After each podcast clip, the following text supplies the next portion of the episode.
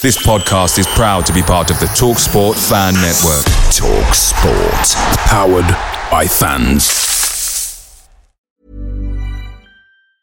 And there it is. That's as good as it gets on this stage. Nissan Townstar EV strikes again. It's an unstoppable van. Unstoppable. Look, Just fantastic. You can actually see the Pro Pilot technology in action. Effortless parallel parking. It moves with all the confidence that comes with a five-year warranty. And with a bench full of all-star van experts, there's real strength in depth here. That's all-star quality. Search Nissan Townstar EV and visit your local All-Star Van Centre to see for yourself. Terms and conditions apply. Five years or 100,000 miles, whichever comes first. ProPilot is an advanced driver assist technology. Driver's responsibility to stay alert, drive safely, and control vehicle at all times.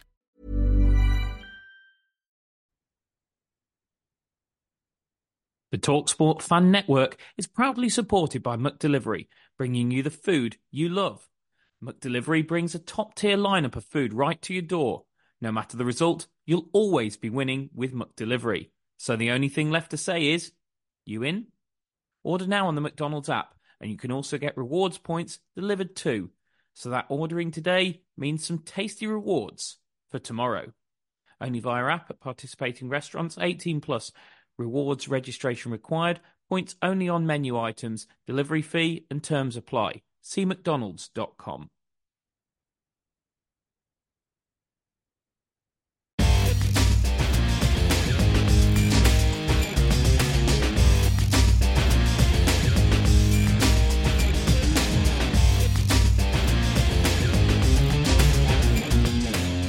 hello and welcome to Albion Analysis with me, Chris Hall, and him, Pete George. Pete George, newly arrived in the gorgeous city of Prague. Pete, I mean the uh, the magical mystery tour is is coming towards uh, towards the end, but you've uh, you've definitely picked a fabulous city there to uh, to go to. Some uh, uh, great architecture and dare I say, after, especially after having been to Munich, another city with some pretty good beers as well. To be fair, you know how to pick them, mate. Yeah, not had a chance to experience it yet, but looking forward to going in tomorrow and yeah, seeing the sights and trying a few beers.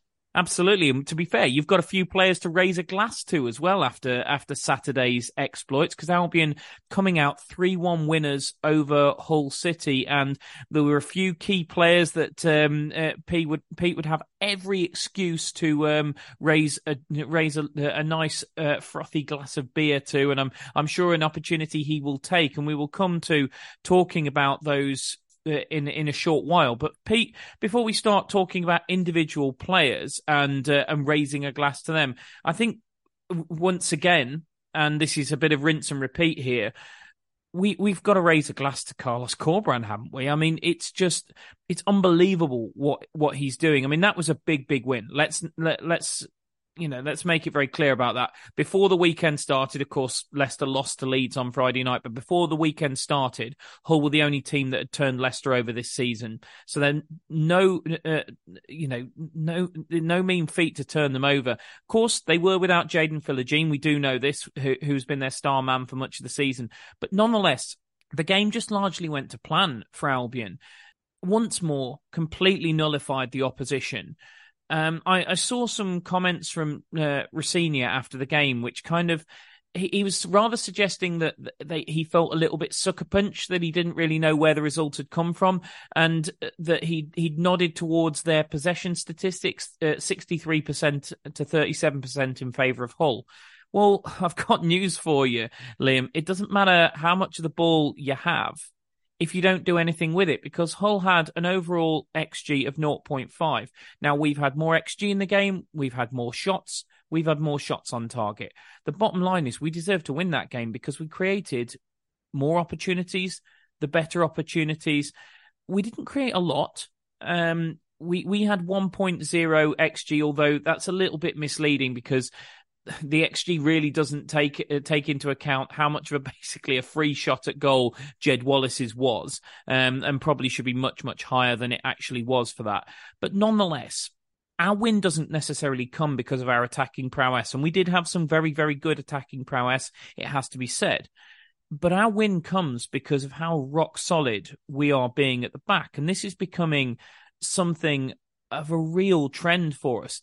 Now, looking at just this game, Pete, Hull, before I come on to the bigger picture, Hull created nothing really. I mean, even the goal that they scored um, has only has only got um, an, an xG of 0.08, so it's very low value. Lewie Coyle actually benefits from how I would argue how poorly he strikes the ball in that he strikes it into the ground. I don't think he's trying to do what he does, but it ends up being absolutely perfect and looping up off the turf and into the, into the far corner. And he also benefits from the fact, and unfortunately, I'm going to praise him later on, but I do have to highlight this. Matt Phillips as the left midfielder, if the right back is that far up the field, Matt Phillips has got to be back there with him. Um, and uh, Matt Phillips is rather conspicuous by his absence at that moment in time, um, which I was disappointed with with Phillips over. But as as we shall go on to see, he rather redeemed himself later in the game. But as I say, beyond that, they created next to nothing 0.5 xg in the whole game. So only once in every two games would they even score a goal in that match. And to put that further into perspective, of that 0.5 xg, 0.15 of it came in injury time in a couple of little scrambles that they had in our penalty area in the sixth and eighth minute of injury time. Now, the reality is, even if they had scored from those, they probably wouldn't have had time to actually get another anyway. So it was largely irrelevant XG in terms of actual game impacting expected goals, Pete, they had 0.35 over the whole match. Now, I honest to God do not see for the life of me how Rosenior can have any complaints about losing a game in which his team created 0.35 of relevant XG, i.e., XG where there was enough time left in the game for them to actually get enough goals to equalise. I I think to be honest, he's he's bleating for no reason for me on this one. Yeah, I can understand managers um, being upset and complaining if their side creates a lot of chances and creates more chances than the opposition and, and probably doesn't concede many, and then end up losing the game. But um, you've got to, yeah, you've got to actually create chances. There's no point just having possession for for the sake of having the ball if you're not going to create chances with it and you're going to concede more chances than, than you create. Um, I think you can hardly um, be upset with losing a game like that. And also, if you look at um, actual meaningful possession, um, and use field to, to look at that, so passes in basically possession in the final third for each team, then then Albion had more anyway. They had 52% and Hull had 47, so or 48. Um, so yeah, Hull may have had more of the ball, but in the final third, Albion had more, and you know that's when you're going to create chances and score goals rather than just passing it around the back and and racking up possession numbers that at the end of the game don't really mean anything. And it's worth saying, Pete, we're quite happy for, for teams to have possession in those meaningless areas, aren't they? We're not a team that, which which I have to say will make the, uh, this weekend game against Southampton quite interesting. We're not a team that feels the need to have a lot of the ball. If a team wants to have it in areas where they're not going to hurt us, Carlos Corberan's attitude is very much go ahead, and then um, because what he wants to do is he wants to tempt a team out of that shape and he wants to hit them on the break to devastating effect, much as we did for the second goal. And even the first goal with Jed, allowing them to have the ball in, in deep areas that, you know, aren't really going to be threatening, allows us to press as well. And if you get it right, then them having the ball in those deep areas can lead to us creating chances and creating goals like we did um, for Jed's goal. That came from them having the ball in deep areas, we us winning the ball high up the pitch and then um, creating the chance. So it's one of those things that you know it can be. Not only is it not threatening to us, then passing the ball around the back, it also sometimes allows us to actually create chances from it. So um, yeah, it's not something that we're really going to mind. I don't think is when teams get the ball into the final third and and play it around there and inside the box. It's that's when things become an issue. But we've been limiting teams to not really doing too much of that on that first goal, Pete, I've seen a number of people saying that um, targeting Seri was something of a tactic, and that he's perhaps uh, threatened to make mistakes like that in in uh, in other games. Do you do you see it like that? Was uh, was that something that we had? We talk about how almost nothing in a Carlos Corberan game happens by accident. You, you, you very much talked about this after the Coventry game with uh, with with Grady following in on on Wilson because because perhaps it had been seen that Wilson does drop a few of those balls. Do you think this is similar with with Seri, where where we had known that he was potentially prone to a lapse like that? It could well be. I think it. I mean, definitely the the um, coaches and analysts or whatever would have known that that was like a pattern of play that they're going to try when they're building up. We were ready for it. I think we knew it was coming and, and pressed it really well to make that the only option for Allsop to go into into Seri. But then as soon as Allsop started to play that play that pass, can't remember who who it was pressing Seri, but they jumped straight onto it and kind of forced that the shape of the press made it that the only option was to play back into the defender, and then Jed anticipated that as well. So I think we kind of knew what we were doing in terms of that press and that um, pattern that they were going to try to build up.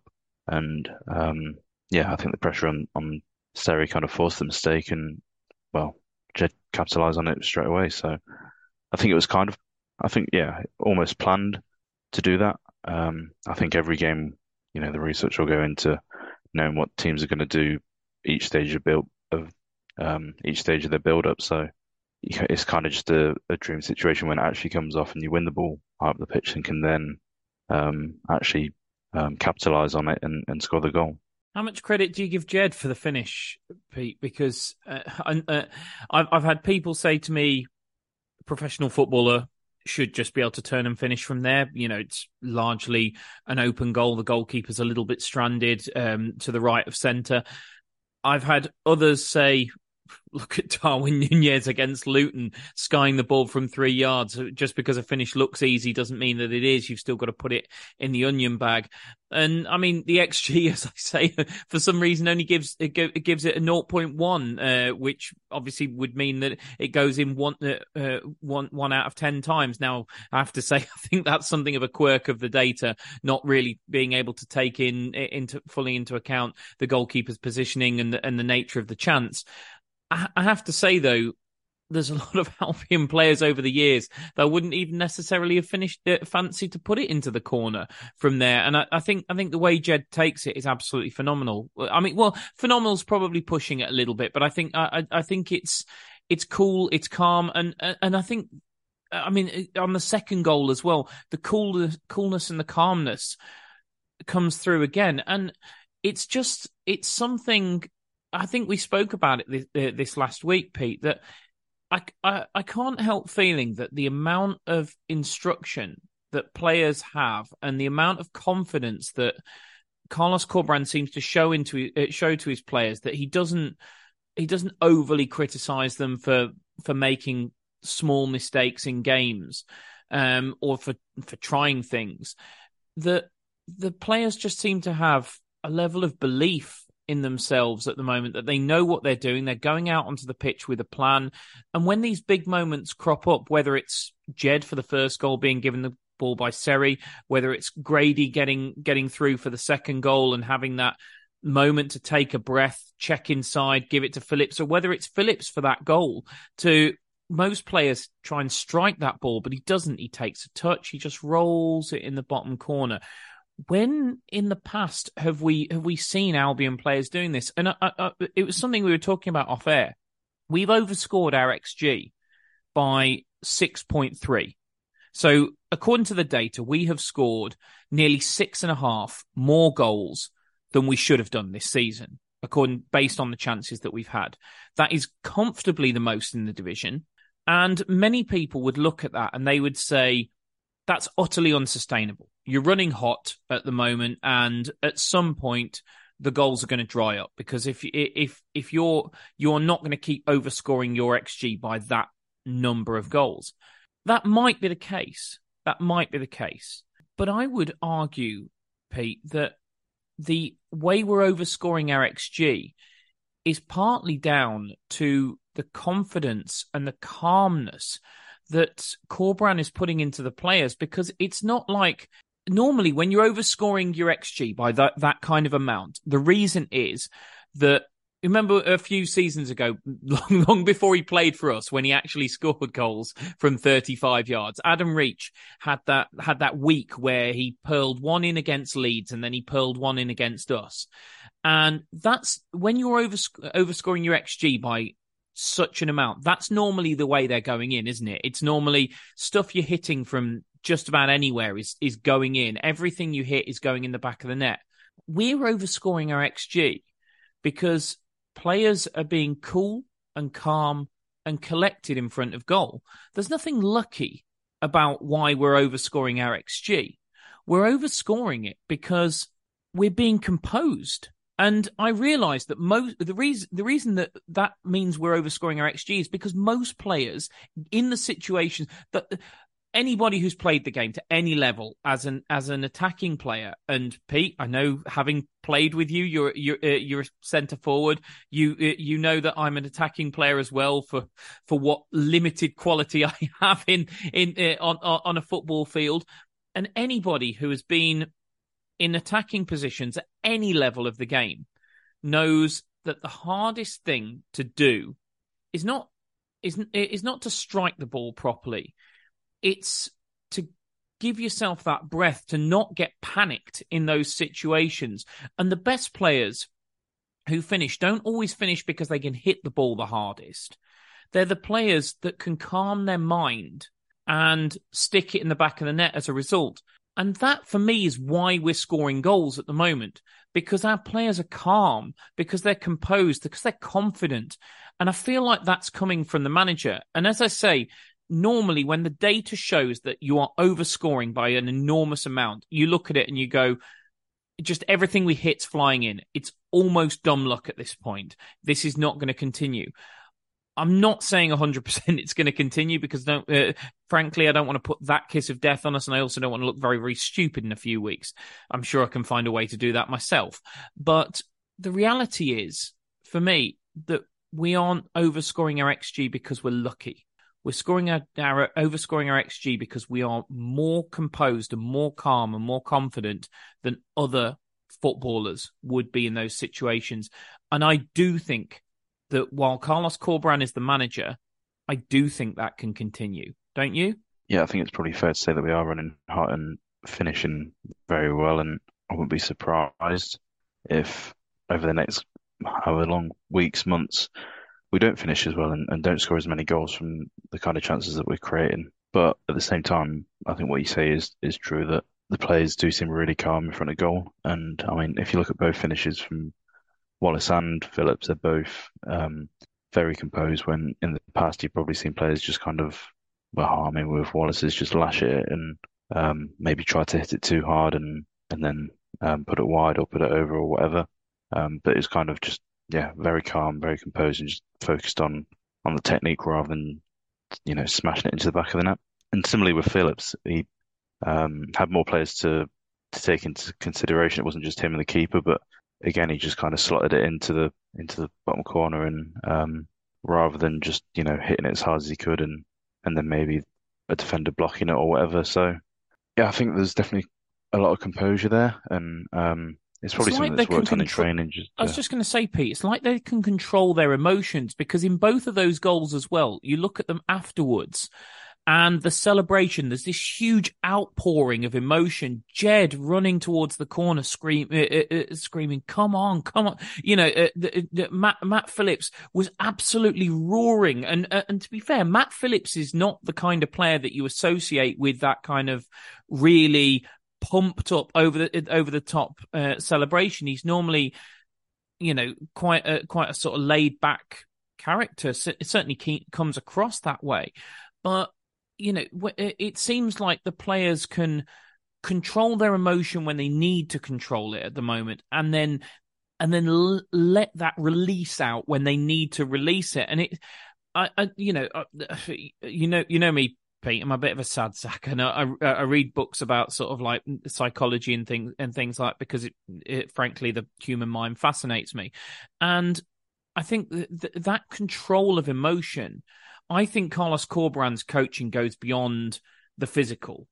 I think he, I I, th- I, I imagine his coaching, especially when he looks back. At, we we talked about this on the pod some uh, some weeks back when we were conceding two goals a game, and how many chances we were giving away from our own mistakes that we were I think we were the highest in the division at, uh, at one point for um uh, for shots resulting from individual errors and I wonder whether Corberán has looked at it and gone there's actually nothing wrong really with the with the sort of physical and technical attributes that we've that I've got here. But where I've got a problem is the mental attributes, and this and this is something we've talked about for quite some time.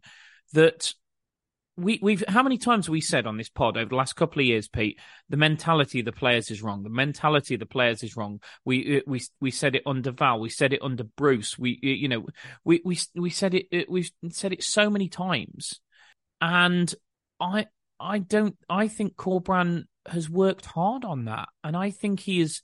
I think he's sorted it, and to a degree, and I think players know when to be aggressive they know when to be calm. And we talked on the last pod, we've committed the least fouls of any team in the division. We don't go flying into things.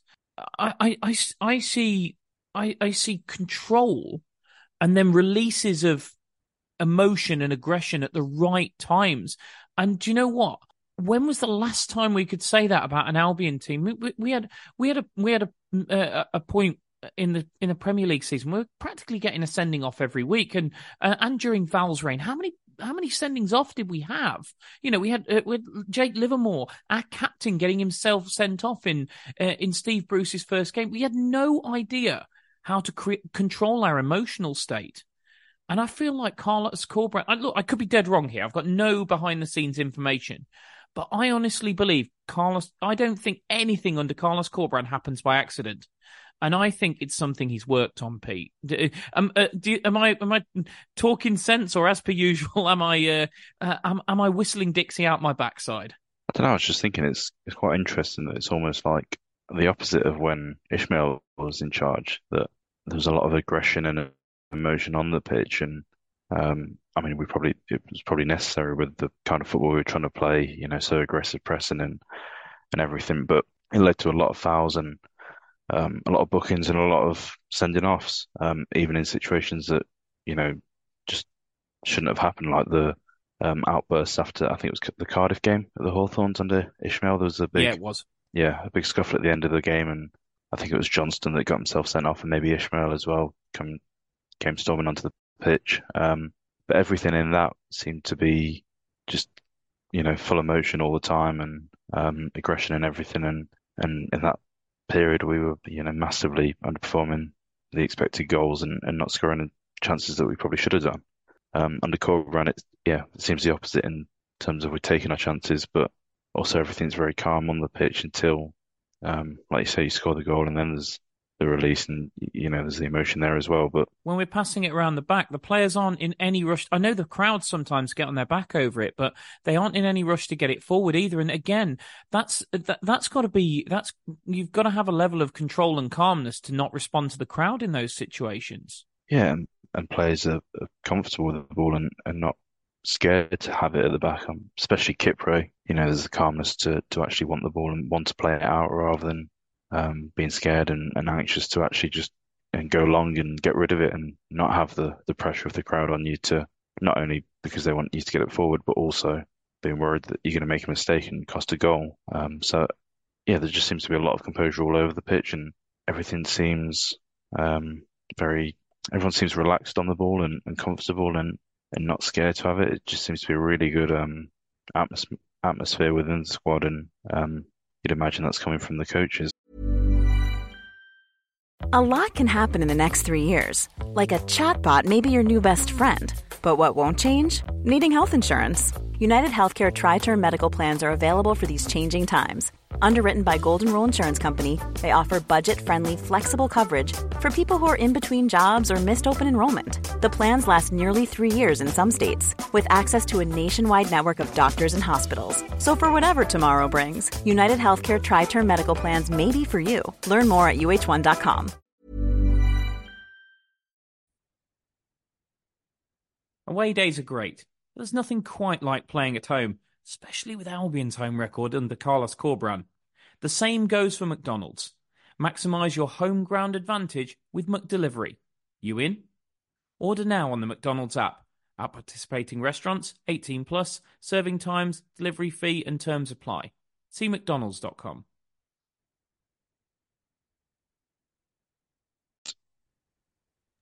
And one of those as well that there seems to be a really good atmosphere and attitude from is Jed Wallace. And I just want to dwell on him a moment, Pete, because we've talked we've talked about his goal there and the celebration that he did that he did afterwards. And I, I put a tweet out earlier today because um, the Albion account tweeted that clip, and and I, I I quote tweeted it, and I said, if anybody wants to know why I have more patience for Jed Wallace than possibly any other player, you've only got to watch that clip because for me, I can understand. Uh, I, I've always said this about players that I understand when players aren't playing their best, that it's frustrating, especially when you know what they're capable of.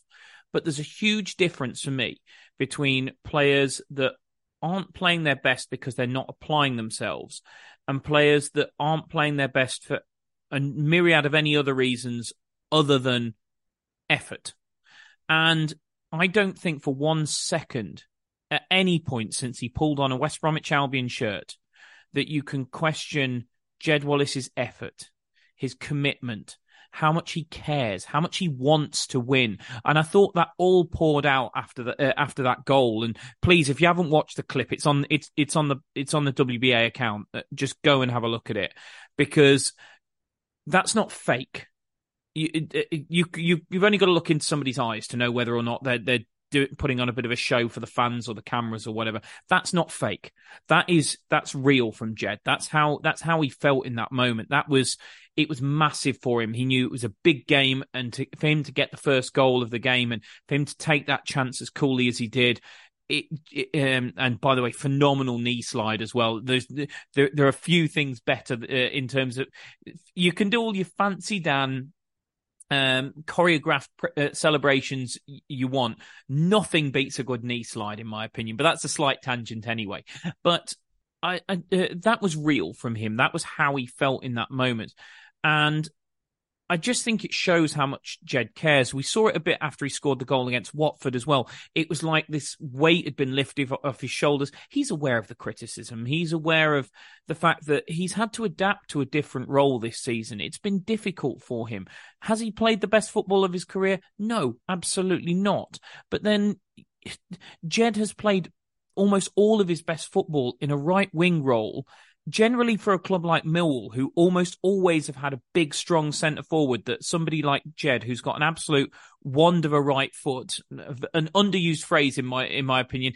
A wand is always used to describe a left foot. You can have a wand of a right foot, believe you me. David Beckham did, and so does Jed Wallace. I'm going to mention the two in the same breath. Um, but he's always had that player to deliver the ball towards. He hasn't got that this season. He hasn't been able to even play in that wider role. He's had to adapt to a more central role, which we saw at times last season when Corberan asked him to move in field to accommodate Marc Albrighton, that he that he struggled a little bit with. I, I think he's got better and better and better and better at it. He's learned how to play the centre forward role and has led the line in two victories and uh, uh, at Preston and Coventry. That's not a coincidence for me. Not for one second is that a coincidence that Jed has led the line. He led the press. Um, that's why he's the furthest player forward when Seri tries to play the ball back because he's leading the press. His work rate, his work ethic, the example he shows to other players is without question for me. He's absolutely fantastic. Has the performances always been there this season? No. But look, if you're going to get on at players, then don't get on at them for trying their best.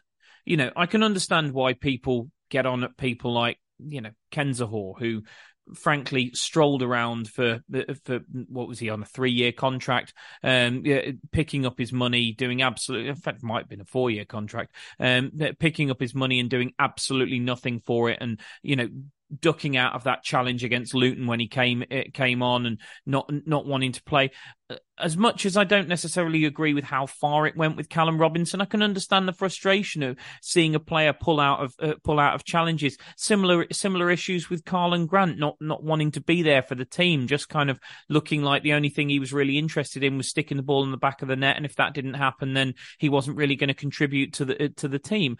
I can understand why you why why you be frustrated at at some of these players who go out on a pitch and don't seem to give everything for the shirt.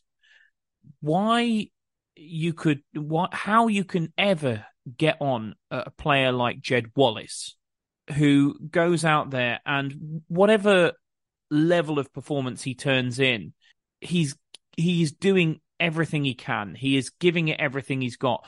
And you could question the levels earlier in the season. I don't think you can now. I think Preston and Coventry, tremendous performances in the nine. I thought he was really good at Watford uh, as well in a, in a slightly more withdrawn role uh, alongside Swift, and I, I, uh, I, and I think I thought he was brilliant against Hull. And by the way, you know we, we've talked already about the second Albion goal, and Diangana and Phillips's parts in it are phenomenal. They really, I mean, like I say, Diangana's feet and composure and knowing that he's not going to get beyond the man to just check inside. And Matt Phillips just takes a touch, rolls it in the bottom corner. Both brilliant, but none of that happens without Jed Wallace in the centre circle.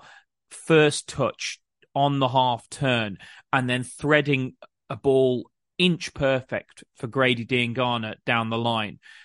Jed Wallace contributed two goals in that game. He was a massive part of why why we won. He was a massive part of why we won at, at, Preston because of his work. He was a massive part of why we won at Coventry because of his work.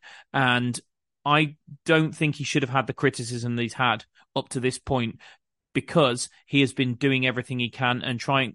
He's clearly working hard to adapt his game to a different style of football. But I can understand why people questioned whether he was worth his place in the team earlier in the season. I think we did on this very pod, Pete, because the performances weren't there. But don't get on his back when he's trying hard, regardless of whether his performances aren't there. Question whether he should be in the team, fine, but don't get on his back. And at the moment, you can't get on his back for anything because the work ethic is there, the commitment is there, the desire is there, and you know what? The quality is as well. Not only is he playing in a new role in this season and, and having to play a lot more centrally, but he's also probably getting involved in games a lot less than he'd be used to because in previous seasons when he's playing out wide, you're going to see a lot of the ball just going into wide areas and um, then he can, you know, put in his crosses and create chances like that. But this season, getting the ball in central areas, especially as an attacker, is, you know, you see a lot less of the ball. And it gives you less chance to, to create stuff and score goals yourself as well. But for the whole season, he's never never stopped trying. He's always given 100%. So I think it's hard to, to criticise him for that. Like you say, if if he's not playing particularly well and um, and um, performances aren't there, then I, I think it's probably fair to be able to question whether he should be starting in the team. But Corberan's persisted with him, and I think the last few performances have, have shown why. Um, you know, he's always been for the basically for the whole season. He's been important in pressing and um, very aggressive and, and, full of energy for it, and does it intelligently as well. So that part of the game's always been there. Um, it's just contributing as well in terms of goals, which you need from your attacking players. But I think, well, interestingly enough, he's actually contributing more goals per 90 than he was last season. If you look at goals and assists, it's this season he's he's contributing 0.41 per 90. Um, so a goal or an assist every two and a half games or so. Last season it was 0.32, um, so goal or assist every every three games. So it's actually higher than um, last season when I think most people would consider him to be playing uh, better football than he is this season, which you know I'd agree with that. Um, but he's after the goal um, against Hull, he, you know his numbers are actually not bad in terms of contributing at the, the top end of the pitch. Um, well, he's he's only second so, to John know. Swift in in goal contributions. Pete, um, uh, John Swift has got seven, six goals and one assist, and then uh, after that, Wallace is is one of a clutch of players on, on, on five. So I mean, if you if you're saying, I'll rattle off the other players on that list: Brandon, Matt Phillips, Grady Diangana are, are having um, are having good seasons, and they are. Then so's Jed Wallace. Yeah, I mean, of course, there's a lot more to football than just just scoring in their system. But for a player that's basically playing as a makeshift striker, then you know, I think it's quite an important thing to to look at. Um, expected goals and expected assists are down from last season, but um, yeah, actually putting the ball in the back of the net and, and passing it to somebody who does is, is up. So in some ways, he's actually doing better than than last season, which seems you know impossible to say because I think his overall games got worse. But you know, as we've we've said a lot of times, it's he's playing in a new role in a position that doesn't really suit him and, and doing a job for the team. But you know, on the on the grand in the grand scheme of things, he, uh, he's not doing a bad job at all. I don't think. Just going back to the defensive side of it uh, for a moment, Pete, and uh, I want to just I want to rattle off some numbers now. Um, so get get your heads ready. Um, there's there's some numbers coming. As I say, we we're overscoring our XG, but in terms of our XG against, we are the only teams with a better XG against over the whole season at this moment in time are Leicester, Leeds, Watford, interestingly, and Ipswich. Now, that's all ta- uh, also taking into account that after four games this season, we had an XG against of 7.3. So, not far off an XG against of two goals per game. And that was after four games this season. In the next 11 games, we have only allowed an XG of 8.6. I mean, that is, that's absolutely phenomenal, really, because that, that means we're only letting in an, an XG of 0.78 per game. To put that into perspective, since the mad game at Watford, where the weather played a big part, our XG against has been 0.3, 0.4, 0.2, 0.8, 0.4. This is sorry, this is non-penalty XG. Um, 0.4, 0.2, 1.8, which was Coventry, who were the one team that have really, really hurt us in the um, in the last uh, half a dozen, uh, sorry, eight games, and then 0.5 on, on Saturday. What we did at the weekend, Pete, is not any sort of a. It's not a fluke. It's not a flash in the pan. Since since basically the opening four games when w- we were just really, really open against uh, Leeds, Swansea, Blackburn, and Middlesbrough, we have we've just completely shut up shop. I mean, we're not we're, we're not we're not giving anyone really a sniff, and the only reason that that even our, our numbers over the last eleven games are as high as eight point six is is because the, the Coventry game where they they drag it up massively with with a 1.8 xg. The the rest of it, there's a couple of little outliers in in there. I mean, obviously the Birmingham game gets pulled higher because they've had a penalty, um, and the Watford game was a little bit mad because of the uh, because of the um, uh, because of the weather.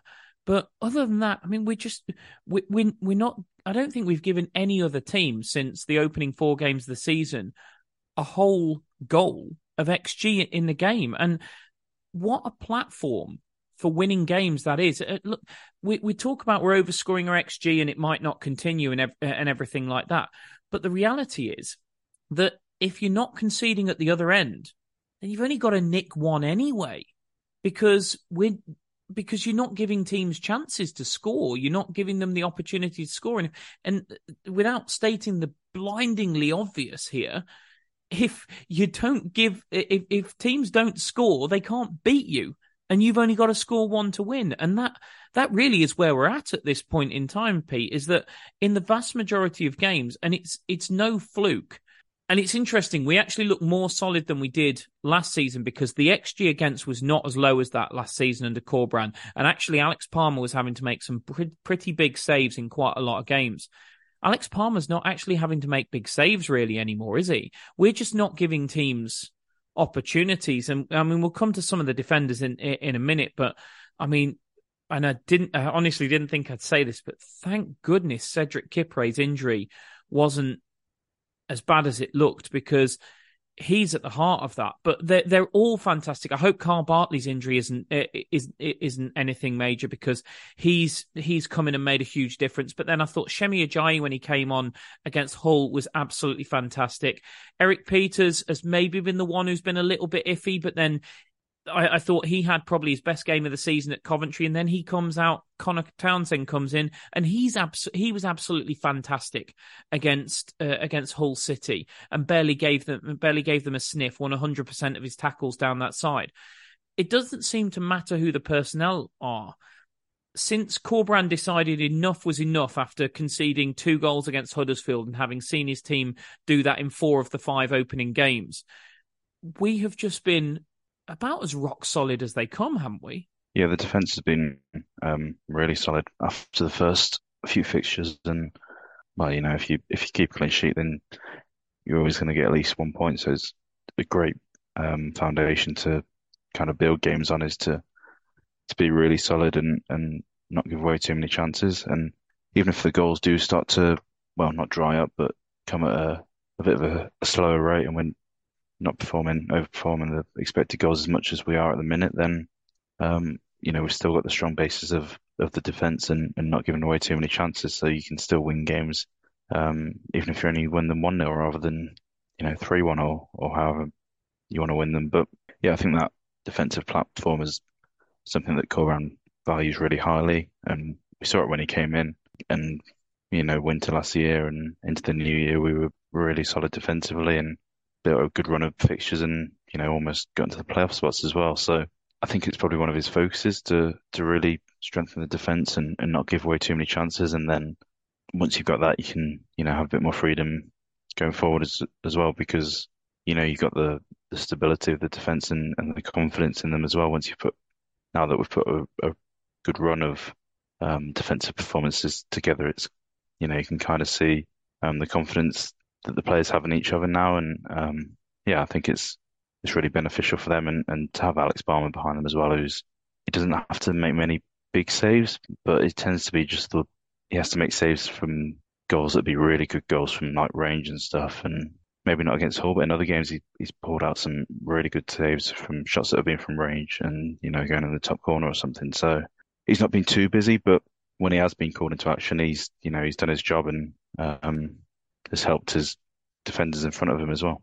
And the home form has really picked up, Pete. I mean, obviously the away form has picked up as well uh, two wins out of the last three away from home after uh, after a bit, bit, of a wait for for an away win before that. But the home form was was the, kind of the bedrock of everything that we did last season under Corberan, and that seems to be on its way back. We've won three of the last four at home, only drawing uh, drawing the other one.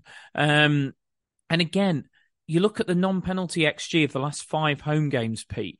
We've only given away in the last five home games a total across all five games of 1.5 xg. That's an average of 0.3 per game. I mean, look, you know, you're obviously the, the, the stats man, the data man.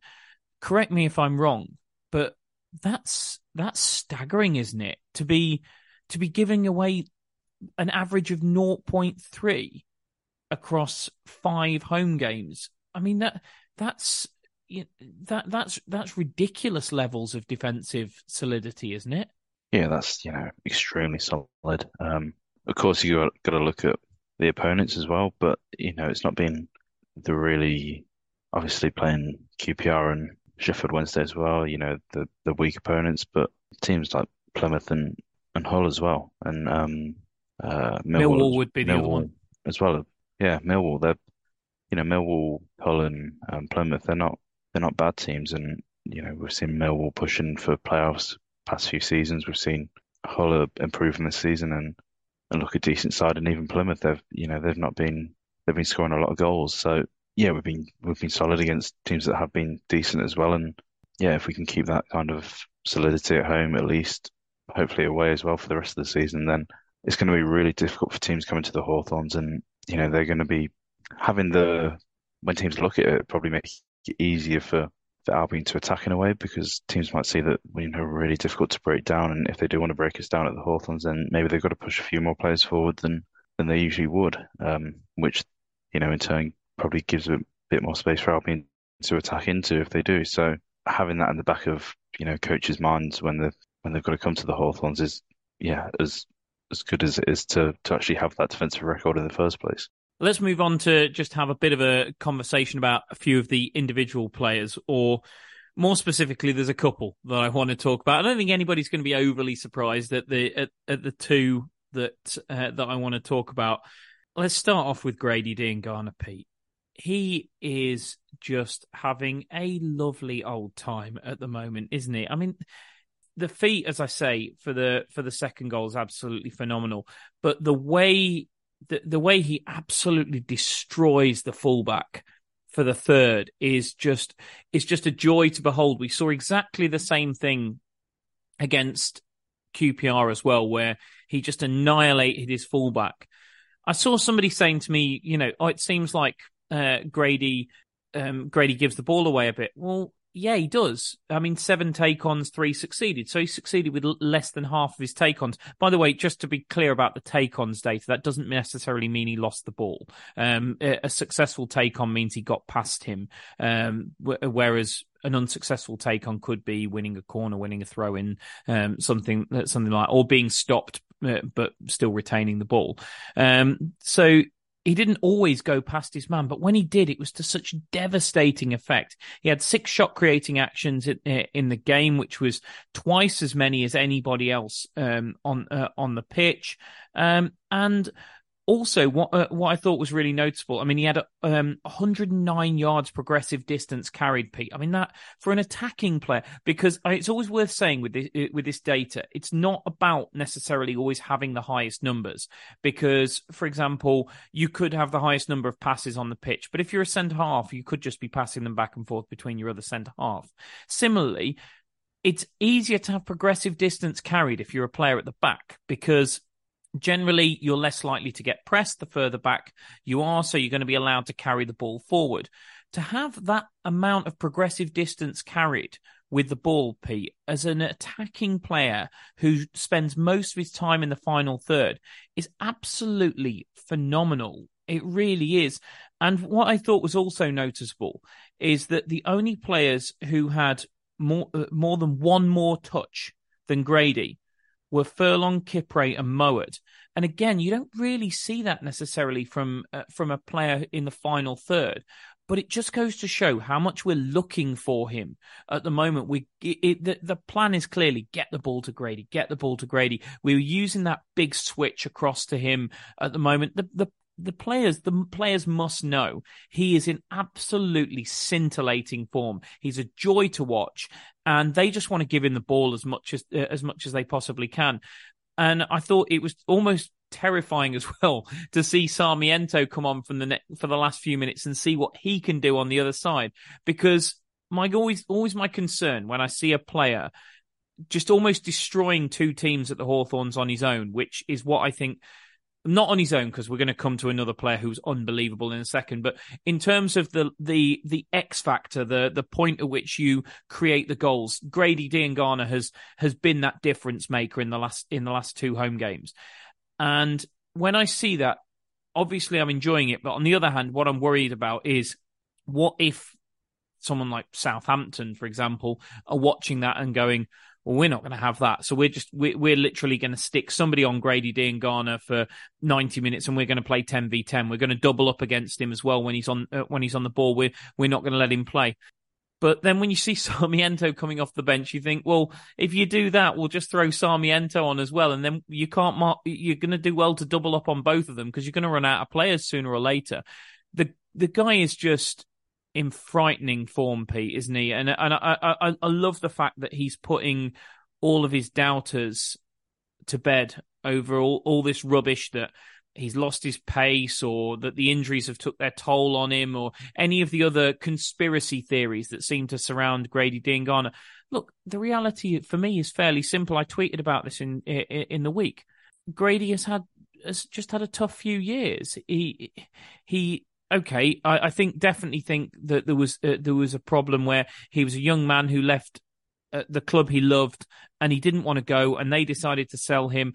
And look, he's a this gets forgotten about Grady. When we bought him, he was a very young man how do you, how do you how did you would you how would you have coped with something like that in your early 20s you know it's not it's not like you're a mature player in your sort of late 20s early 30s this is a young man and i think we're sometimes we because because they're footballers we forget we, we we don't shadow ourselves back to when we were in our early 20s and how did we cope with things? Did we cope with things maturely all the time? No no, I know I didn't. Uh, you know, um, you you can't always do that because uh, because when things hit you, sometimes they hit you hard, and you haven't got the life experience to cope uh, with with with those knocks. Grady probably didn't at that point. He didn't cope with the Premier League season well, and then the next season, he a manager comes in who just does not suit Grady at all in any way, shape, or form, and he doesn't have a good season for that reason.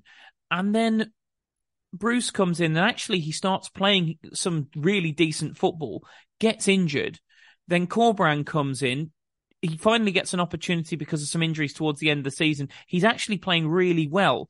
And then he gets injured again. You can mitigate the reasons why it hasn't happened for Grady over the last five years, uh, not five years, last few years. But when you look at it, it's not a massive surprise that as the stars have started to align for him, he's got a manager who understands him, he's got a system that is built to get the best out of him, and he's fit that suddenly we're seeing the best of Grady Diangana. And my goodness me, Pete, are we seeing the best of Grady Diangana at the moment? Wow.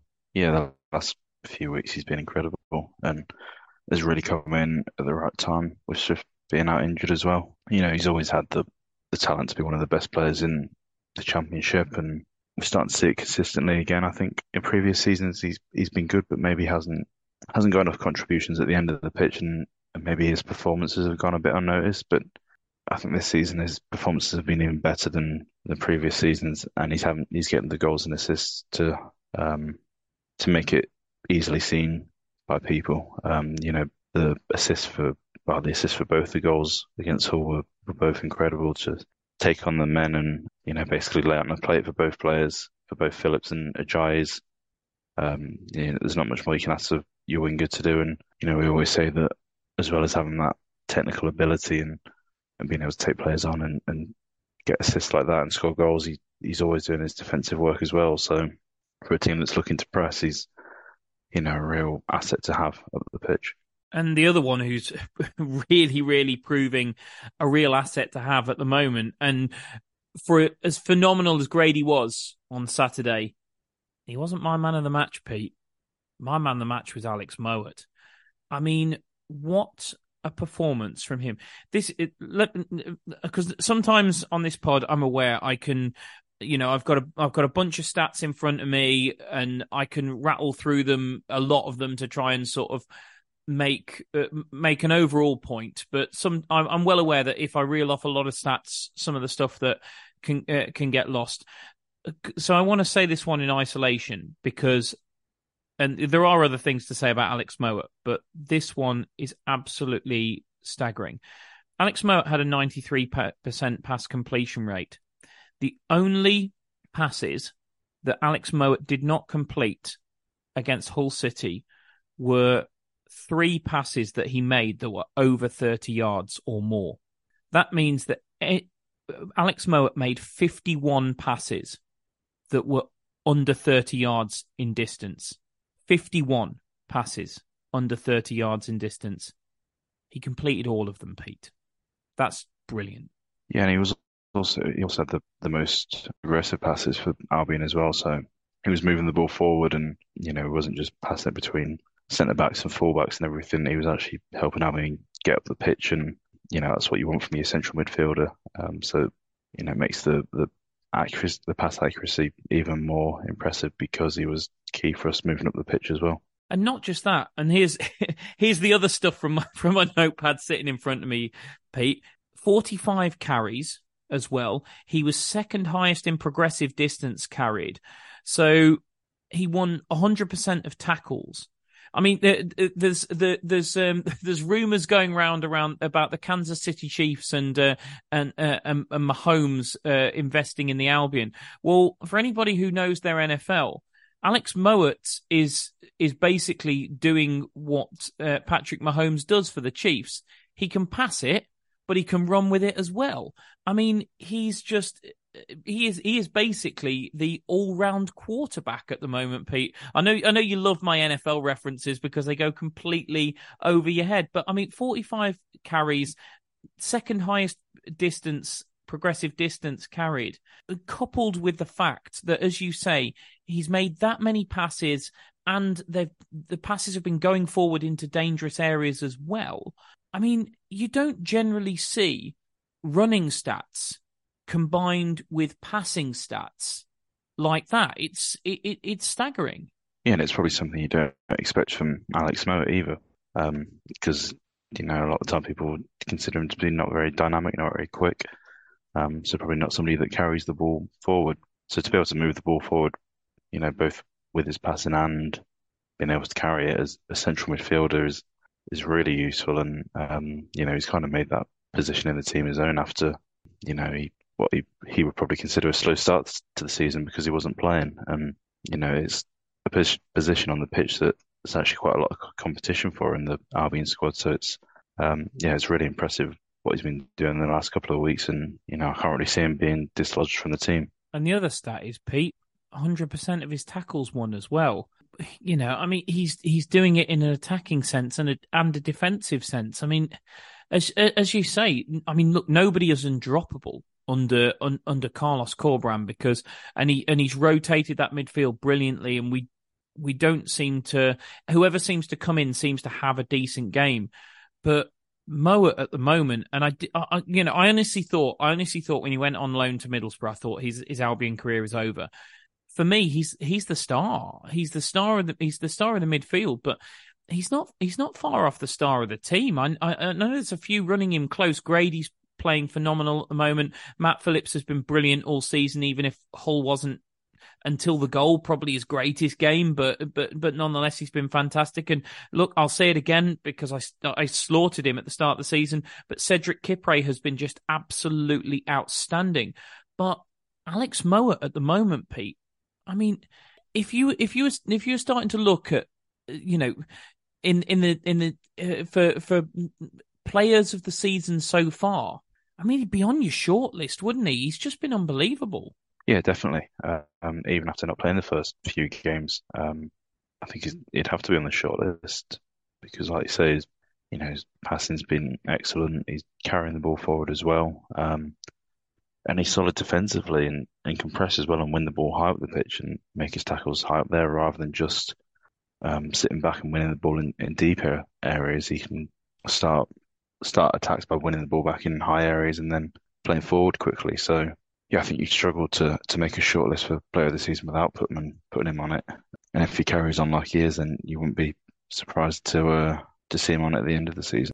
You just have to hope, though, Pete, that because he's obviously in the last year of his deal, that that we can that that we can get uh, a takeover done so that we can keep these players. Because otherwise, you know, you, you win, we're not going to be able to give Alex Mowatt the wages that he's on at the moment. We're we're gonna have to we we may have to sell Grady Diangana in uh, in in the window and you know you you just you just hope you hope that the rumors around a takeover and when the reason we're not going to talk about them particularly is because they are just that. They are they, they are just rumors. I'm i'm well aware of the, the, the lawyer who was said to be in the in the in the director's box. I'm re- well aware of all the all the chatter. But look we, we've we we called this pod albion analysis because we wanted to deal in facts. And at the moment the just probably because any any deal is going to be tied up by an NDA we, we, there's not a lot to talk about in terms in terms of rock solid fact. And as soon as there is, you know, this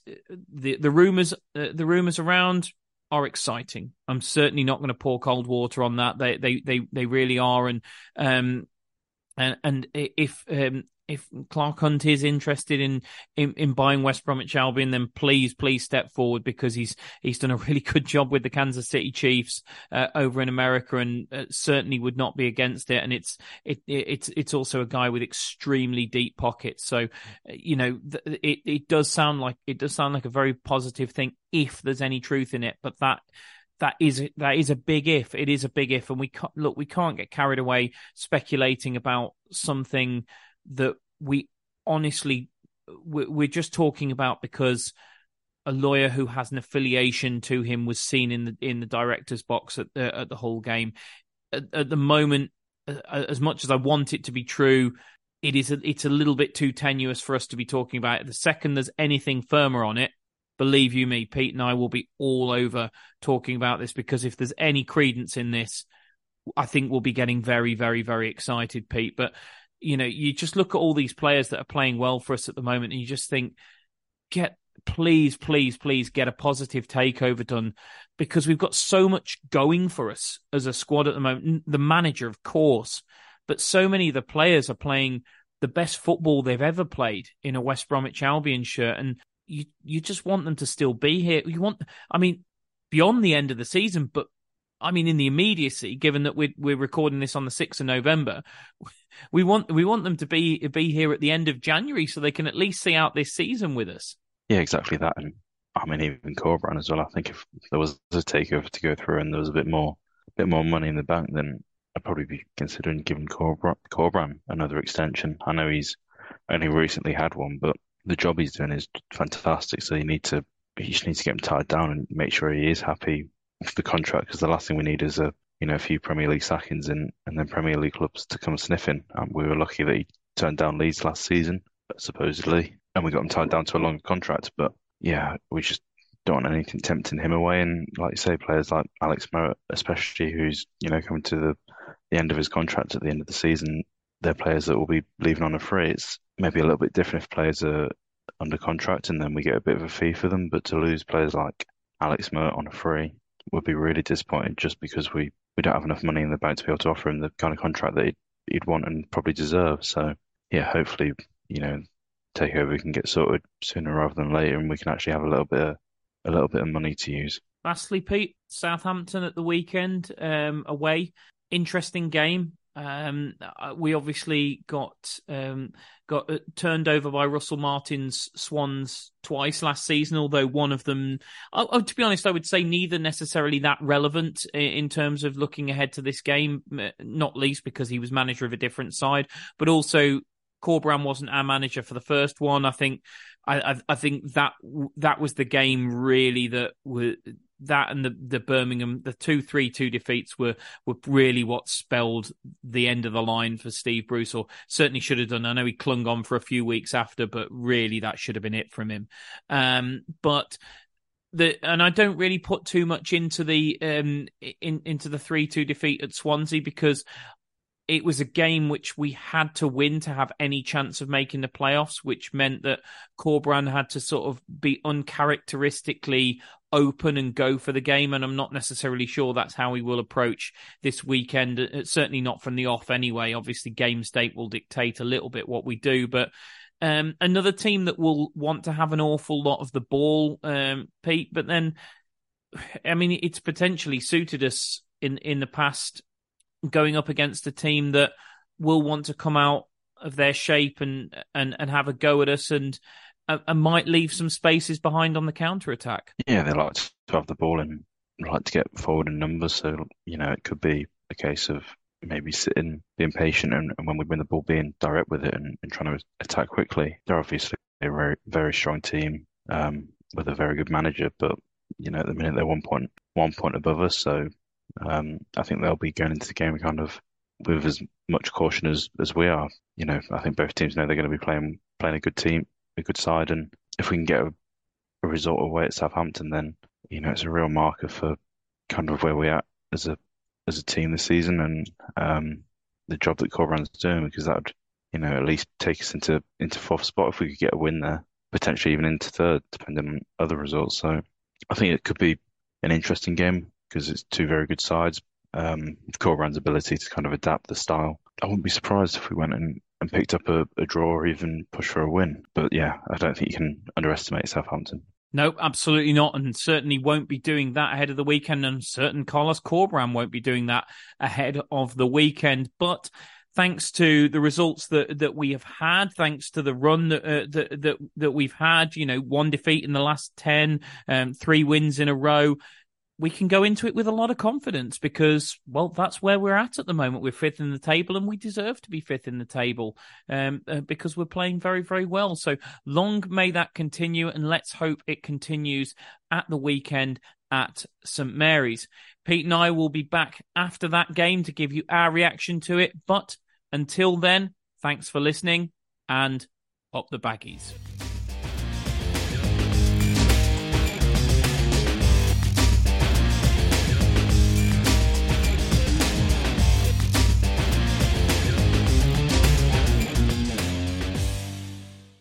Albion have certainly been sharing the goals around this season. They're well into double figures now for different championship goal scorers. So why not take a leaf out of their book and do some sharing of your own with a McNuggets share box? Order McDelivery now on the McDonald's app. You in? At participating restaurants, 18 plus, serving times, delivery fee and terms apply. See mcdonalds.com. And there it is. That's as good as it gets on this stage. Nissan Townstar EV strikes again. It's an unstoppable van. Unstoppable. No, just fantastic. You can actually see the Pro Pilot technology in action. Effortless parallel parking. It moves with all the confidence that comes with a five-year warranty. And with a bench full of all-star van experts, there's real strength in depth here. That's all-star quality. Search Nissan Townstar EV and visit your local All-Star Van Centre to see for yourself. Terms and conditions apply. Five years or 100,000 miles, whichever comes first. ProPilot is an advanced driver assist technology. Driver's responsibility to stay alert, drive safely, and control vehicle at all times. This podcast is proud to be part of the TalkSport Fan Network. Talk Sport. Powered by fans.